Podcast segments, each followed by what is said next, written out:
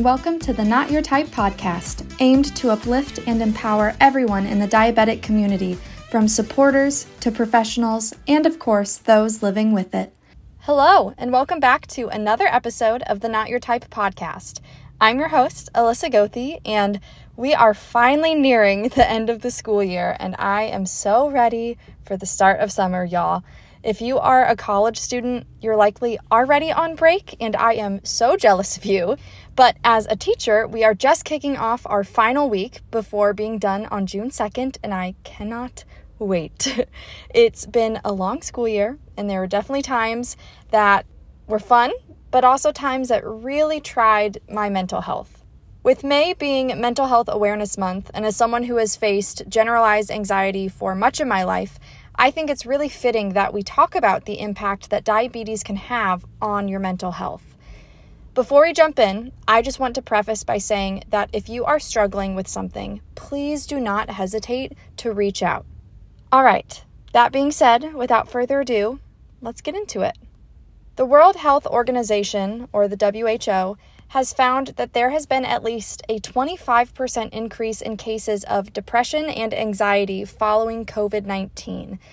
And there are even studies suggesting that social media has drastically impacted our youth and their rates of depression and anxiety. Right now, it's being said that we are going through a mental health crisis. But what does that really even mean? It means that issues continue to grow, and that means less access to care and treatment, less education around these issues despite the rise of them, and a rise in social media use. Let's break this down a bit and start with that first one access to care and treatment. I remember as we navigated 2020 and that first summer of the pandemic, it was extremely hard to get in to see a therapist. Everyone was going through something that they needed someone for, but not everyone was able to talk to someone about it. But that wasn't the start of this problem, and it has certainly remained after the height of COVID 19. Not only that, but there are more barriers in place when it comes to our healthcare system, especially as diabetics know.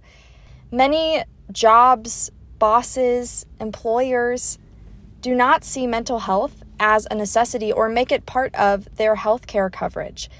Studies from the National Council have shown that most Americans they surveyed have said the biggest barrier is high cost for care and counseling with little coverage.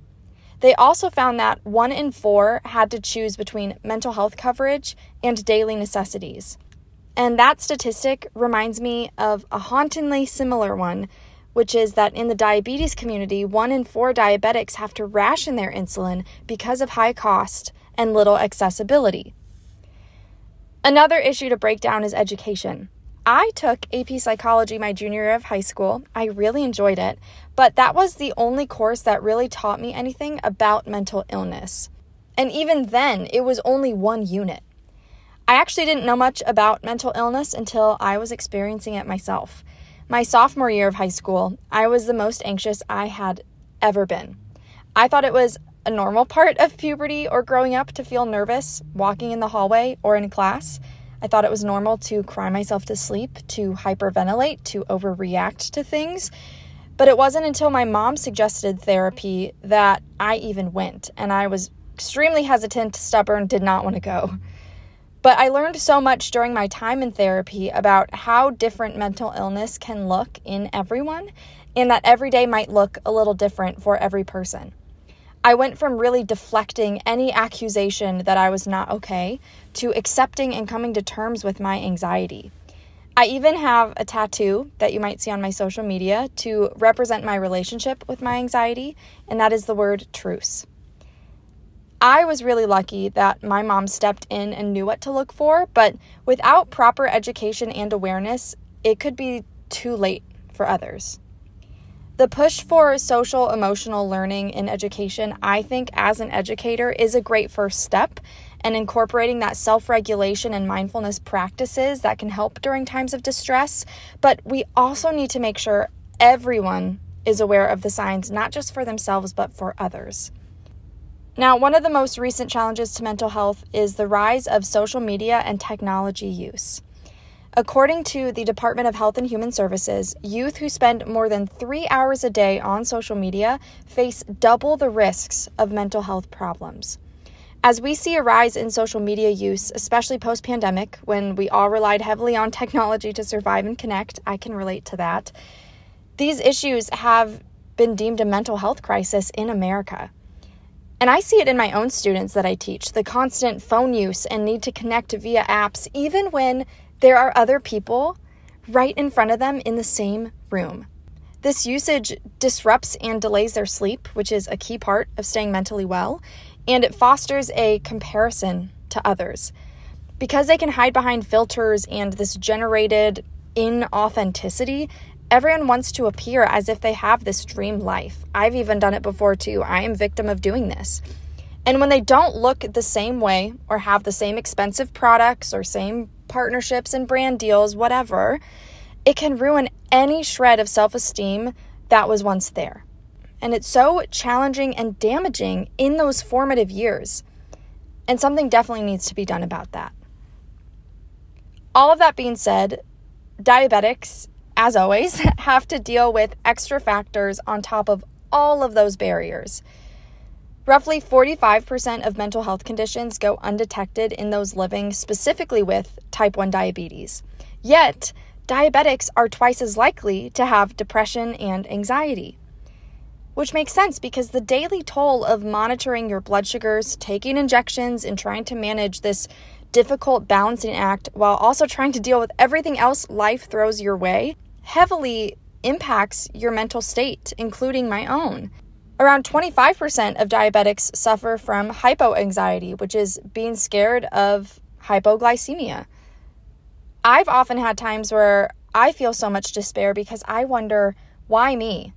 It's so hard to see non diabetics go through life without having to second guess what they ate or worry about having all their medical supplies with them or the added cost of medical supplies, taking shots at every meal. And sometimes it's really hard to not live with that mentality and really believe it all the time. On top of all of that, 40% of diabetics experience diabetes distress. And that's an issue that affects a large population of our community, myself included. Diabetes distress is when a person feels frustrated, defeated, or overwhelmed by their diabetes. And while these feelings can come and go and are totally valid, it's really important to get help and know how to combat these feelings. So, what can be done to help when our mental health is lacking or we experience diabetes distress, diabetes burnout? I have some advice myself, but of course, also speak to professionals who can help you through your unique situation. Number one, give yourself grace and be kind to yourself. This is the one I probably struggle with the most. We would never say some of the things that we think to a friend of ours. And we need to be just as kind to ourselves as a friend or family member would be to us. It's also okay to acknowledge that some days will be harder than others, and sometimes we need to feel our feelings. My mom has always said, it's okay to throw a pity party for yourself as long as you get back up and you don't live there. Number two, consult a doctor whether it is your therapist or counselor, a physician, endocrinologist, a nurse, etc. From there, you can see if counseling or medication is a good route to go and different avenues you can explore to really help yourself. Number three, find the coping strategies that work for you. Do you like to draw or paint? Do you like to sing, listen to music, watch movies? Maybe you like to exercise. As you recognize those symptoms of your mental illness more and more, start to try to find those things and see what really sticks. Now, it won't necessarily cure what you are going through, so to speak, but it can really help as you await your next therapy session or as you are trying to navigate what it would be like to live with this daily. For me, I personally love to listen to music and to sing or play the piano, but that might not work for you. And so it's all about finding your own rhythm and your own routine. And lastly, find your tribe. Even when you feel utterly alone, there's always someone to listen. It may be a family member, a friend, a counselor, teacher, coworker, boss, whoever that may be. Find someone that you can talk to when you need help and also be that person for someone else. Everyone experiences hardships, whether it's a diabetes diagnosis, mental health, or otherwise. Be that person for someone else because you never know when you might need it and what they're going through. Again, get advice from medical professionals and people you trust because it will look different for everyone. But those are just some of the things that really work for me and have helped me as I navigate my life living with mental illness. But before we'd go, I want to leave you with some resources to turn to if you ever need help. And these are some that I have relied on as well. So the first one is the National Alliance on Mental Illness, NAMI. It's nami.org is a great resource to learn more about mental illness and also seek help. The National Institute of Mental Health, nimh.nih.org is also a great resource. If you or someone you know is in a crisis, you can dial 988 to access the Suicide and Crisis Lifeline. Please keep that number on speed dial because you never know when you or someone you love might need it. And the last one is the Trevor Project, which is thetrevorproject.org, which is a lifeline and resource for those in the LGBTQIA plus community who are seeking help with their mental health. So, no matter if you are in the diabetes community or not, you never know what someone is going through and you never know when someone might need help. So keep these resources, keep these tips, and please, please make sure you take care of yourself. Until next time.